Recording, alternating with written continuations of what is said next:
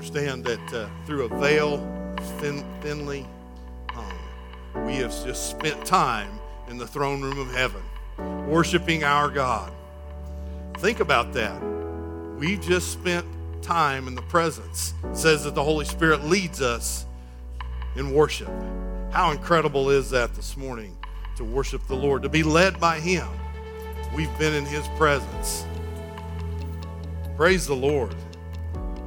Chris, I wish you hadn't quit. I was kind of enjoying that. Praise the Lord. Jesus calms the storm, doesn't He? Jesus calms the storm. If I could take you to Israel, the country, to the Sea of Galilee, just to set the scene of where we're at this morning. The Sea of Galilee sets in the northern part of the country. The Jordan River runs to it, through it, and then on to the Dead Sea. The Sea of Galilee is one of the lowest points on earth. It's not covered by water, and actually it's a lake, but around it, the level of the lake is about 700 feet below sea level. The only lake in the world lower than it is the Dead Sea, which it then flows into. It's a very low point, and it creates some weather patterns in that area, but it also sets the scene for where Jesus did most of His ministry in that area. And that's where we're at this morning. In fact, if I could take you there, we're with Jesus and His disciples. And when I say disciples this morning, I'm not talking about just the 12 disciples, for there were times when Jesus sent as many of 70 as His disciples out to go and minister and then come back. And so we're talking about a larger group than just 12 this morning, as we'll see. If you would, turn with me this morning to Mark chapter 4. We're going to look at verses 35 through 41. Jesus has been busy. He's got 3.5 years to teach His disciples, to kick off His ministry. He's well aware of that. He knows the time frame. He knows where He's headed and what's going to happen. And He's busy. We find Him here with His disciples on the seashore. The crowds are so large that He's almost been pushed into the sea. He's ended up on a boat out in the sea. And now we're at the end of the day. And here's where we find. Would you stand with me as we read Mark chapter 4, verses 35 through 41. 35 says, "On that day, when evening had come, He said to them, 'Let us go across to the other side.' And leaving the crowd, they took Him with them in the boat, just as He was. And other boats were with Him. And a great windstorm arose, and the waves were breaking into the boat, so that the boat was already filling. But He was in the stern, asleep on the cushion. And they woke Him and said, 'Teacher, do you not care that we are perishing?' And He awoke and rebuked the wind and said to the sea, 'Peace, be still.' And the wind ceased, and there was a great calm. And He said to them, 'Why are you so afraid? Have you still no faith?' And they were filled with great fear and said to one another, 'Who then is this, that even the wind and the sea obey Him?'" Let's pray. Our Heavenly Father, we thank You for this time to worship You. God, we thank You for the worship time, the way we felt Your Holy Spirit here this morning in the first service and now in the second. God, we pray that You would have Your way in this service. God, You would speak to who needs to be spoken to. God, that Your word would go out and not come back void. God, that You would take these stammering lips and You would use them. God, You would open the hearts and the minds and the souls, the ears of those that hear this morning. We'd not leave the same way we came in. God, we'll give You the honor, the glory, and the praise, for we ask it in Jesus' name, our Savior, Jesus' name, that powerful name, that name that can do all things. We'll give You the honor and the praise for that. Amen. You may be seated. Jesus was a man. Jesus was all man. As we can see this, after a full day of teaching, he was wore out. He was tired. He needed some rest. And yet, from the events that had happened earlier in the day through what happens here, we can see that he was God. He was all God. He was all man. He was all God. He experienced the fatigue from ministry that we as human beings face. If you're here and tired this morning, Jesus felt that. He was beyond weary. He was so tired that he could crawl and sleep. He could crawl in the back of a boat and sleep through a storm. He was at peace. He understood. He had been ministering. He'd given everything he had. He knew he had just a certain amount of time. But here's what's amazing. When we look at this story and what went down and what happened, it's odd to understand that Jesus is the one that suggested this trip across the Sea of Galilee. It was his idea. He said, let's go to the other side. He knew what was coming. You see, Jesus created that storm. He knew what was fixing to happen. He knew how it was going to go down. So they load up in all of these boats. There were several boats, not just one, but there were many boats, it says. And they headed across the Sea of Galilee. And as they head across the sea, suddenly a storm kicks up. And if you were going to study the Sea of Galilee, it's known for these quick storms coming up because it's so low, the mountains that surround it, the winds come down and off of it and create huge storms very quickly. As you had some experienced fishermen that lived on that lake, that sea. So they were aware of what could happen. And yet they had followed Jesus and they were out. Now they're out, the storm begins, and they're too far from the shore. They can't row back. It's not easy to get across. I can only imagine as the waves start to go up and down and they look over and they can see just the sail of the boat that was next to him because it's down in a wave. And then it's up, and they're looking around as things begin to get rough. They would have been a boat. Typically, those boats would hold anywhere from 8 to 15 people.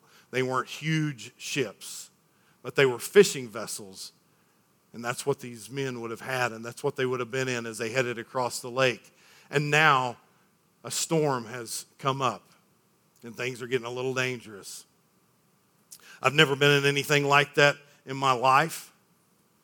I can't swim, so I'm smart enough to stay on dry land most of the time. I enjoy going out in a boat, but I'm not getting on skis. That's too far from the boat, so I'm not doing that. But I remember a few years ago at my house, most of you, I would say, have experienced one of those Kansas spring storms where it doesn't rain, but like it comes in sheets and it just keeps coming. And one of those happened one night at my house, the local area. And the water came and the water came and it just wouldn't stop. And somewhere around midnight, things began to get serious at my house. I heard my sump pump run. The problem is it didn't run and shut off. It ran and continued to run. It wasn't stopping. And I went downstairs to check it out and discovered we had a finished basement. There was a pit outside that you could go up into the yard, and that pit had a sump pump, and that sump pump had quit. And now one sump pump was supposed to handle what two did. And it was running. It was running nonstop. But the problem was the hole that the pit was in was filling up with water to the point you couldn't hear water running in anymore. And that's why it wasn't shutting off. And it continued to fill. And I'm watching my sump pump, and it's losing the race. And the water levels are getting higher and higher. And I can see the water starting to stand out in my pit. And if you're familiar with sump pumps, usually around sump pumps, there's a flat area that is about an inch lower. It's about a 6 or 8 foot square. And the water hit the top of the sump pump and it began to spill into that. And I knew we were in trouble. And I called my son and my wife down. And it was time to get serious. We began to grab 5 gallon buckets. And we had a Tupperware pitcher and we were pumping that thing full and running out the back door and dumping them in to the yard for 3 hours nonstop. There weren't breaks. There was nobody to call. Everybody else was either in bed or dealing with the same thing we were. And it was run, dump it over into the yard, and run back in, and somebody else is passing you going out with 5 gallon buckets. And we worked and worked and worked, and I just wondered if it would ever stop. And finally the rain did let up and dropped to a sprinkle.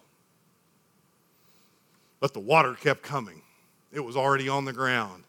And for hours, we bailed water. I can remember when finally we realized that the water level might be dropping a little bit after 3 hours of bailing water. Man, it wasn't time to be tired. Tired didn't matter.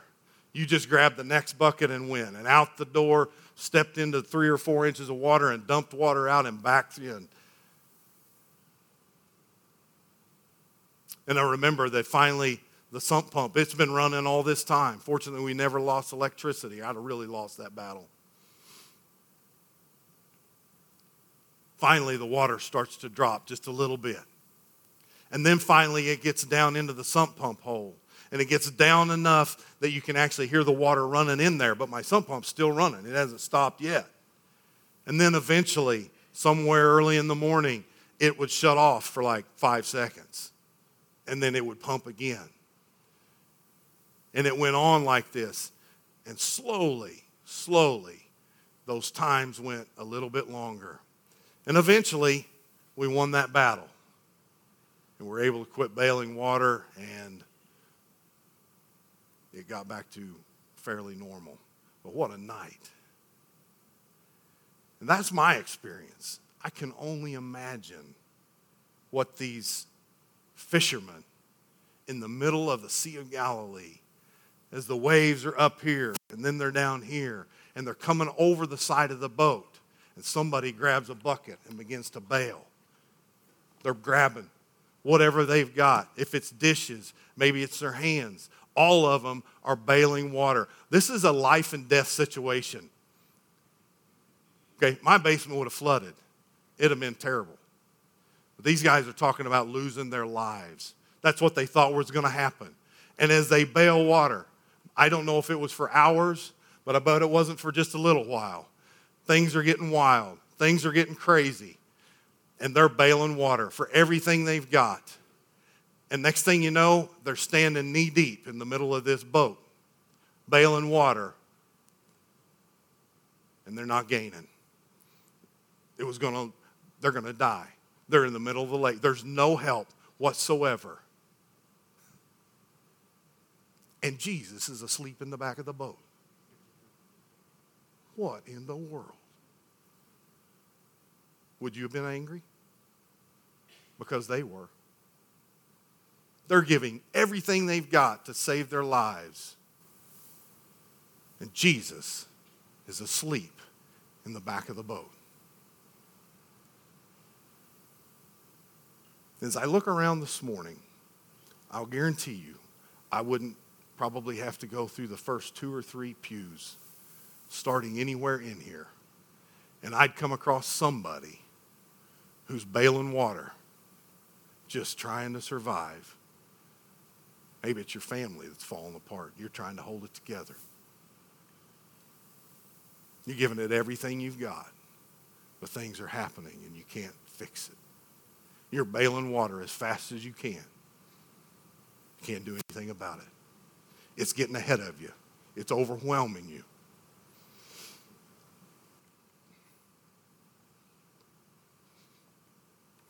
Maybe it's financial. Maybe the bills are coming in faster than you can pay them. And one flat tire and you're done. One last thing. You're giving it everything you got. And Jesus is asleep in the back of the boat. You're bailing. You're giving it everything you've got. Maybe it's mental. Maybe the devil's attacking you. Maybe he's after you. Maybe he's just trying to, maybe it's your job. They're trying to destroy you. The devil wants you. He's after you. You're bailing. You're giving everything you got. And Jesus is asleep in the back of the boat. And the disciples had had all they could take.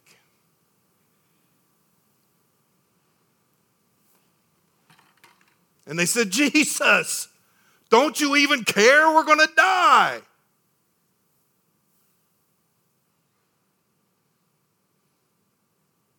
Is that what you're doing this morning? Are you mad at him? Why is he letting this happen to me? Why has he let this happen to me? Why?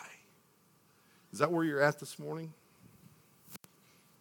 Where are you at in your storm? What is your storm?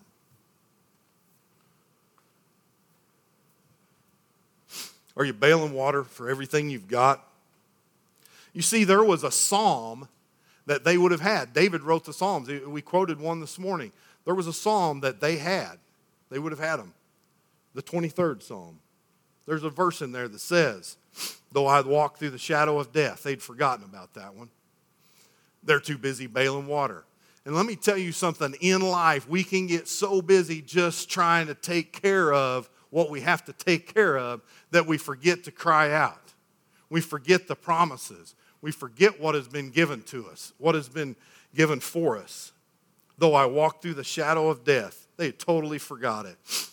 The disciples were frantic, and you would be standing knee-deep in water in a sinking boat.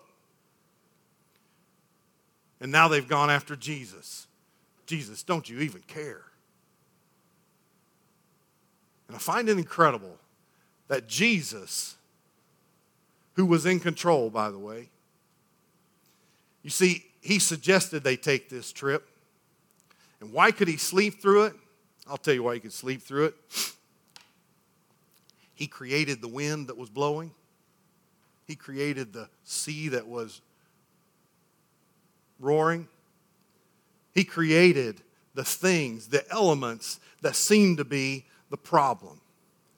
You see, Jesus was there when all of that was created, and he just happened to be in control. He didn't need to be worried about it, so he went to sleep. You see, his body needed some rest. He was in control. His power is not challenged, ever. Jesus is in control. It doesn't even say that Jesus got up. Nowhere does it say he stood up. I've seen pictures of him stand on the end of the boat with his arms out. It doesn't say that he did that. It just simply says that he woke up and he told the wind to calm down and the seas to calm down. Why? He was in control of those elements. He created them.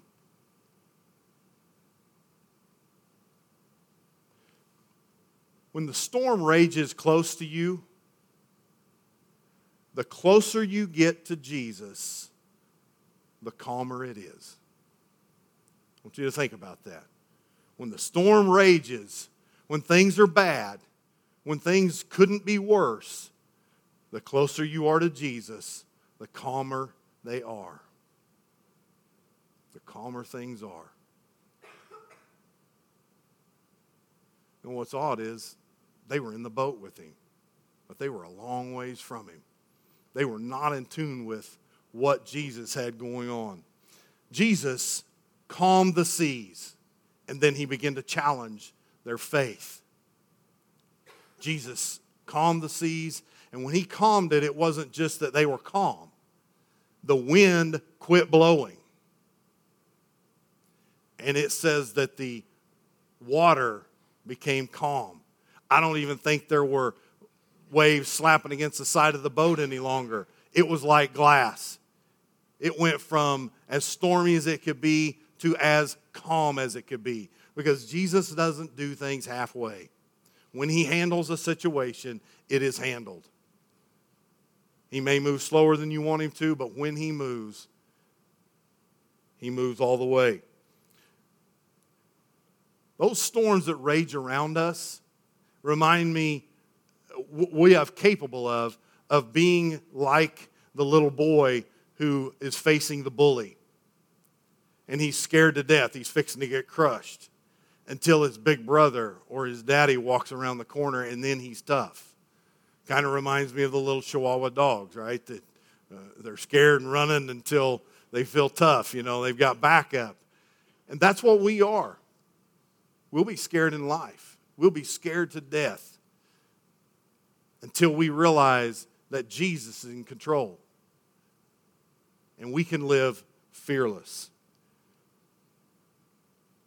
We never know how much or how little faith we have. You wonder why we go through storms? It's to prove to us how much faith we have, to reveal it, to grow us. You'll never know how much faith you have until you face storms. And if you're at storm right now,